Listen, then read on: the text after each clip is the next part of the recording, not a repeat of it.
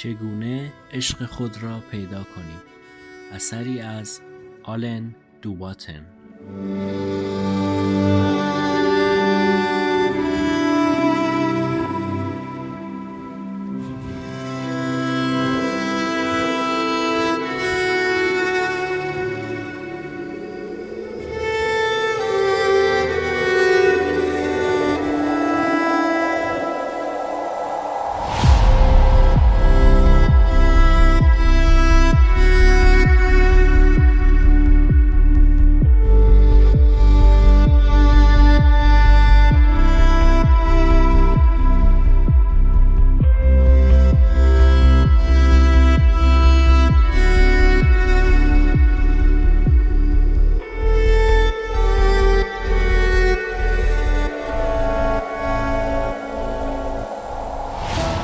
موانع یافتن عشق. یک، چالش عشق دو طرفه. به ظاهر همه ما طالب عشقیم، اما عشق به محض دو طرفه شدن فوق‌العاده نگران کننده می شود.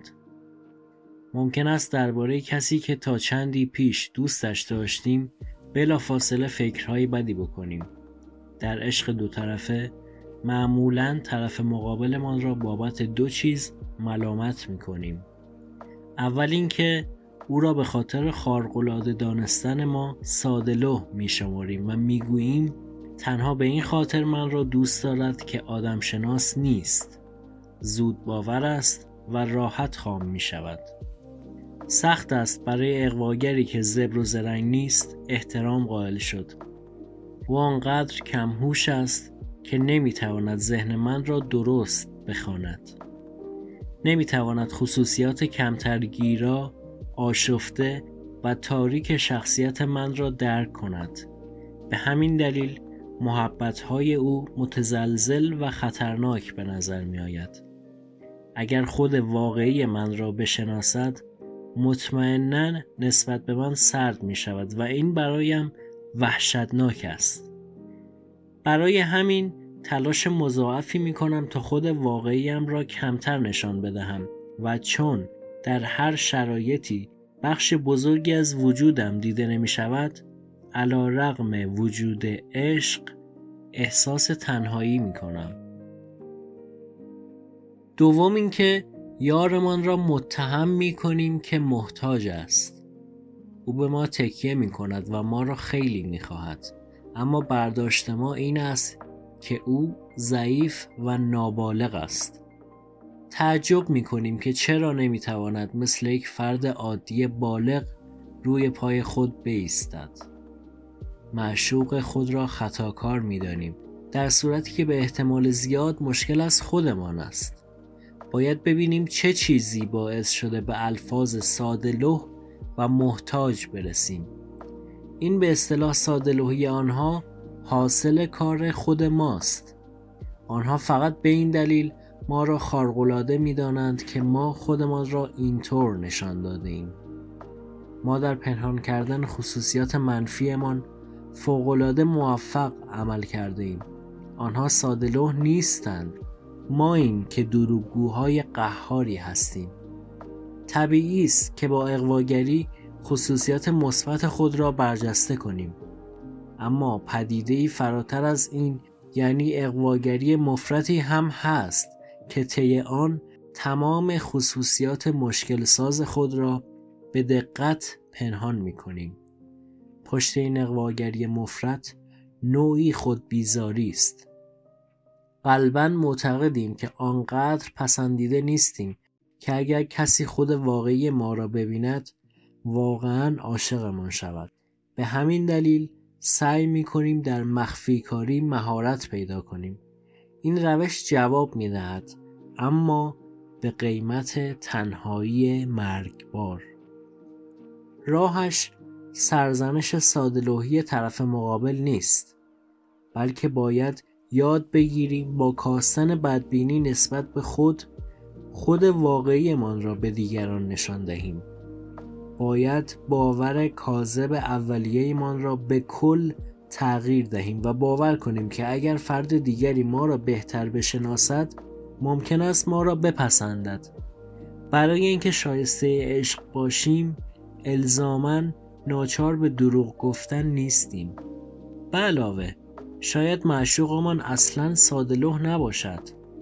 او میتواند خود واقعیمان را ببیند. او تا الان متوجه تلاش‌های بیقرار و دیوانوار ما برای اغواگری و جلب رضایت و همینطور شرم ما از ماهیت واقعیمان شده است، ولی برایش مهم نبوده. او میداند که ما دقیقاً همان کسی نیستیم که ادعا می‌کنیم، اما این را هم میداند که آدم بدی هم نیستیم. واقعیت هم همین است. بنابراین واقعیت این است که او ساده‌لوح نیست. این ماییم که او را ساده‌لوح فرض می‌کنیم. او میداند که هر کسی جنبه‌های تاریک هم دارد. او با جنبه‌های تاریک خودش کنار آمده و از ما می‌خواهد که با جنبه‌های تاریک خودمان کنار بیاییم. او پیش از ما به این درک رسیده که خودش و ما هر دو لایق عشقیم.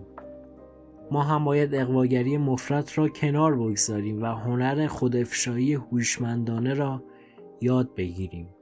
هنر افشای تدریجی و صادقانه ویژگی‌های پیچیده خود به یک شاهد باگذشت. لفظ ساده‌لوح مثل لفظ محتاج بلافاصله تصویر فرد دونمایه‌ای را برایمان تداعی می‌کند که حد و مرزی نمی‌شناسد و وقت ما را با ولعی بیجا و سیر نشدنی می‌گیرد. شاید ساعتی سه بار صدایمان کند و ما را چک کند، یا اگر به اتاق کناری برویم بیقرار شود. مسلماً معدودی افراد هستند که وابستگی بیمارگونه‌ای دارند، اما در اغلب مواقع، یعنی فراتر از حد تصور عموم، مشکل از فرد محتاج نیست، بلکه مشکل از خود ماست. وقتی خودمان را در حد رفع احتیاج فرد مقابل نمی بینیم، حس می کنیم احتیاج او بیمارگونه است. جایی در درون باور نداریم که قابل اعتماد، قابل اتکا، قابل ستایش، قوی و شایسته هستیم. ما هنوز کاملا بالغ نشده ایم. برای همین کسی را که از ما چیزی طلب می کند پریشان خاطر می خوانیم و هدف مناسب برای تمسخر تصور می کنیم. به محض اینکه ببینیم کسی دارد به ما متکی می شود یکه می خوریم. بدگمان می شویم که کسی که در این حد به ما محتاج است که برای یک خوشگذرانی آخر هفته یا یک غروب میان هفته وابسته به ماست حتما بیمار است.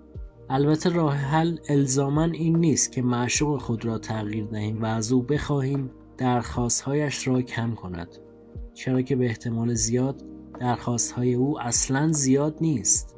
او آنقدر قوی هست که اعتراف می‌کند آسیب پذیر است. اظهار نیاز پیش شرط قدرت است، نه ضعف. باید دیدگاهمان نسبت به خود را اصلاح کنیم و خودمان را کم و بیش فردی قابل اتکا برای نیاز دیگران ببینیم. ترس از افراد محتاج صرفاً گونه‌ای از خودبیزاری است که به شکل آزار معشوق بروز می‌کند. برای تخفیف خودبیزاری لازم نیست خودمان را بالا ببریم، یعنی به خودمان بگوییم که چقدر خوبیم.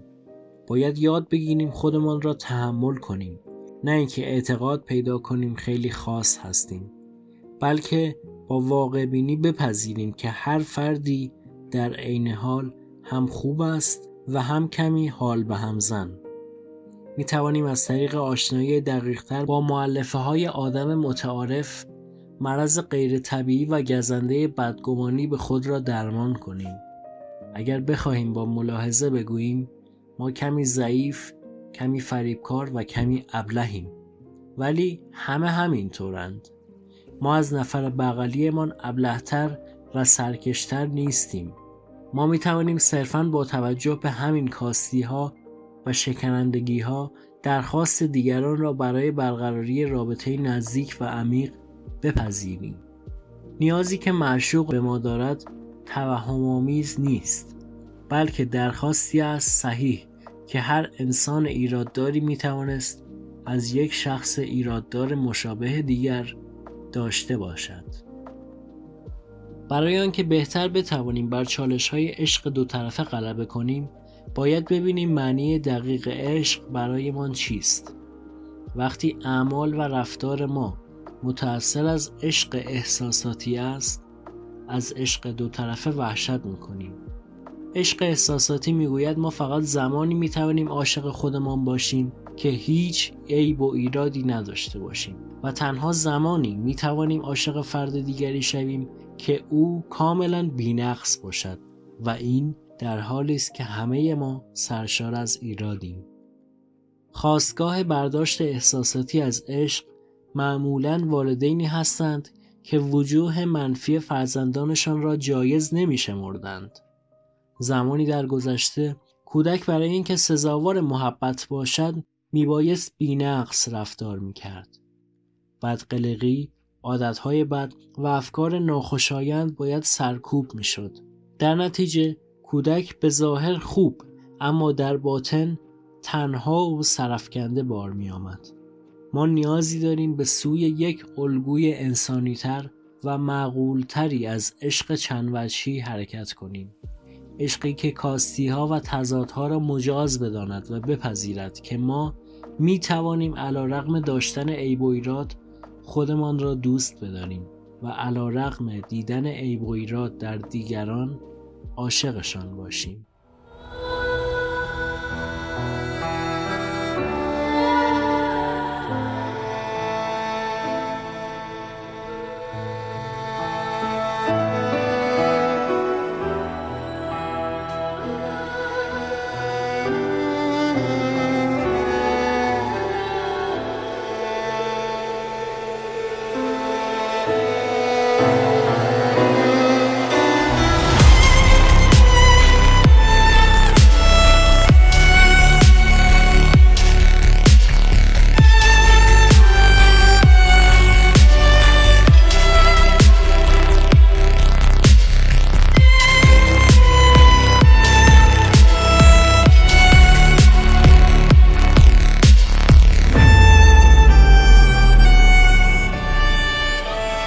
دو.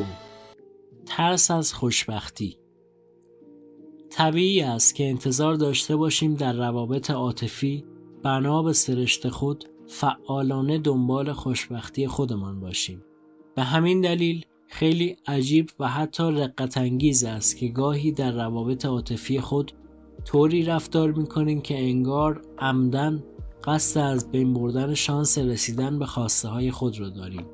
مثلاً وقتی به ملاقات با فردی می رویم که دوستش داریم، گاهی در یک آن رفتار متخاصمانه و متعصبانه نابجایی بروز می دهیم.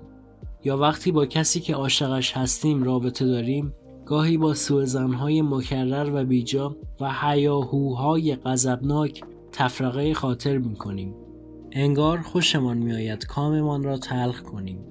معشوقمان هم نهایتاً سرخورده و وامانده مجبور می شود از ما دور شود و در عین همدلی نمی تواند این میزان سوزن و آشوب و بلوا را تحمل کند. چنین رفتاری را نمی توان صرفاً به حساب بدشانسی گذاشت.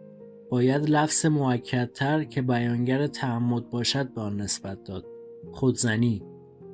مفهوم ترس از شکست کاملاً برایمان آشناست، اما ظاهراً موفقیت هم به همان اندازه اضطراب به دنبال دارد. پس برای بازیابی آرامش ذهنیمان ترغیب می‌شویم که هر فرصتی برای بهره بردن از عشق شادی آفرین را ضایع کنیم. در پس این اضطراب یک حقیقت اساسی نهفته است: خطر از دست دادن معشوق خود. می‌ترسیم که نکند روزی به ما پشت کند، به یک بیماری نادر مبتلا شود یا توجهش را به کس یا چیز دیگری معطوف کند. هیچ راهی برای رفع کامل این احتمالات وجود ندارد. مشخصه خودزنها این نیست که از این احتمالات آگاه هستند، بلکه آنها شدیداً تحت تأثیر این احتمالات قرار می‌گیرند. مثل همیشه تبیین این موضوع نیز به کودکی برمیگردد. فرد خودزن با این باور بزرگ شده است که باید بهای سنگینی در قبال امیدها و آرزوهایش بپردازد. ممکن است ما در دوران کودکی و نوجوانی ناکامی‌های دردناکی را متحمل شده باشیم که فراتر از طاقتمان بودند. شاید امید داشتیم که والدینمان با هم بمانند، اما نماندند. یا امید داشتیم پدرمان بالاخره از خارج برگردد، اما همانجا ماندگار شد. شاید عاشق یکی شده بودیم و روزهای خوشی داشتیم، اما او ناگهان و ناباورانه برخوردش با ما سرد شد و بعد ما را تنها گذاشت. جایی در شخصیت ما پیوندی ژرف بین امید و خطر شکل گرفته که در اثر آن رخوت و ناامیدی را به هیجان و امیدواری ترجیح می دهیم.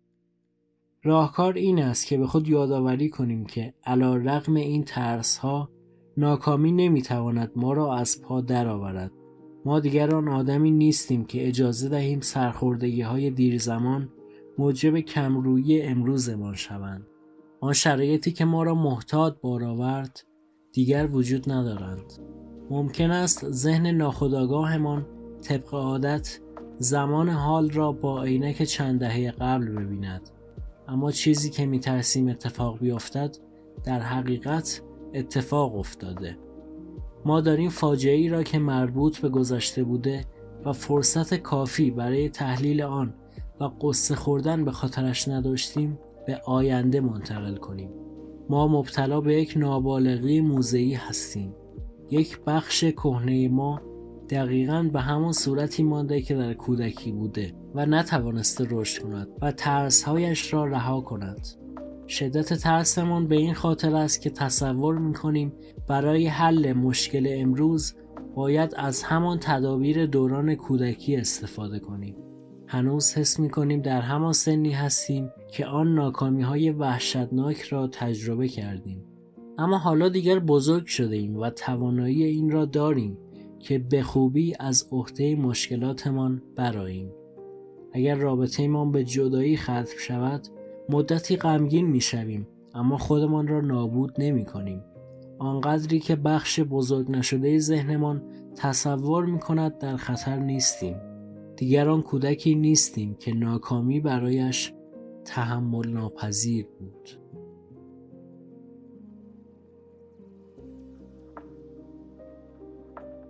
سه. دلبستگی.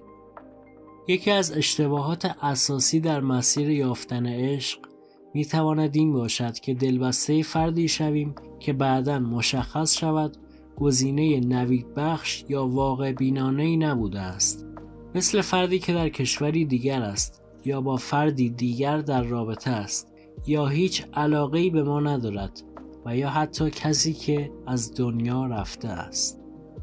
دلبستگی یعنی اعتقاد به این که تنها یک نفر وجود دارد که می توانیم خالصانه عاشقش باشیم، حتی اگر نتوانیم در عمل با او وارد رابطه شویم.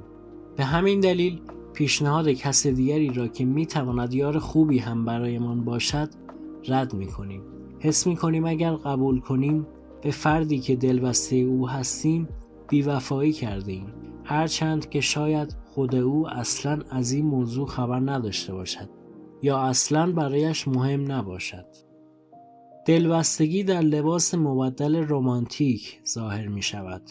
عشق ما یک طرفه و نشدنی اما بسیار شدید و خالص به نظر می آید.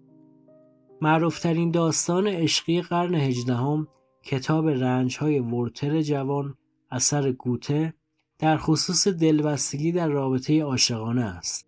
ورتر با تمام وجود عاشق شارلوت می شود. شارلوت هم ورتر را دوست دارد، اما عاشقش نیست و چیزی نمی گذرد که با فرد دیگری ازدواج می کند.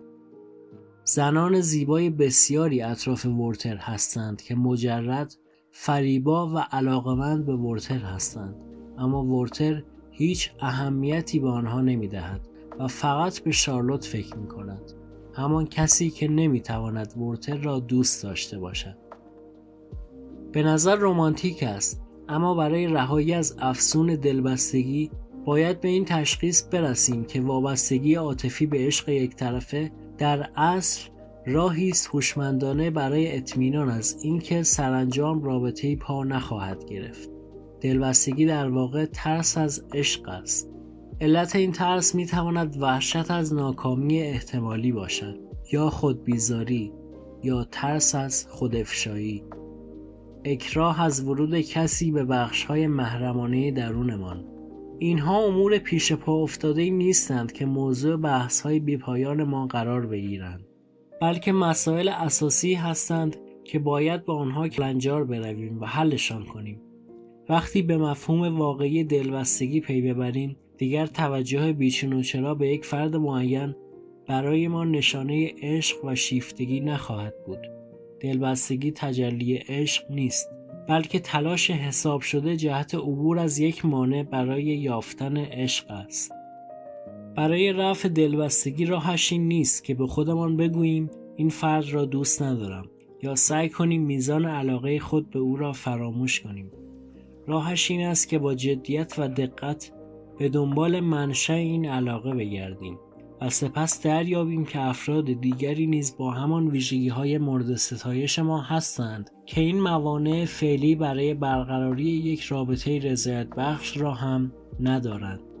با ژرف‌کاوی در ویژگی‌های مورد پسندمان در آن فرد خاص پی می‌بریم که می‌توانیم عاشق افراد دیگری هم بشویم.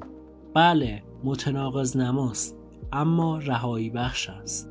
بنابراین وقتی بدانیم چه ویژگی‌هایی از فرد مد نظرمان را دوست می‌داریم، قدم بزرگی برای رهایی از دلبستگی برداشتیم.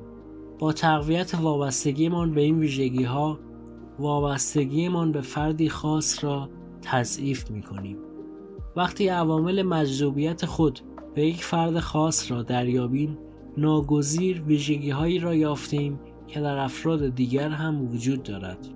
ما در واقع عاشق این فرد به خصوص نیستیم، بلکه دلبسته یک رشته خصلت‌هاییم که اولین بار در او دیده‌ایم. به این علت طبیعی که او بارزترین نمونه این مشخصات بوده است. مشکل دقیقاً از همینجا آغاز می شود، زیرا افراد زیادی متمایز مستعد جلب توجه زیاد هستند و متقاضی زیاد پیدا می کنند و در نتیجه در موقعیتی قرار می گیرند که به این توجهات واکنش معمولی نشان می دهند. اما در واقعیت این ویژگی ها تنها مختص یک نفر نیستند. اگر بهتر نگاه کنیم می بینیم که این ویژگی ها کاملا عمومی هستند و در افراد دیگر نیز وجود دارند، فقط کمتر نمایان هستند. اینها تمرینی برای دست کشیدن از خواسته های واقعی ما نیست، بلکه اقداماتی رهایی بخش است برای اینکه متوجه شویم چیزهایی که دنبالشان می‌گردیم ورای این شخصیت‌های عذاب‌آوری است که خصوصیات مطلوبمان را در آنها دیده‌ایم.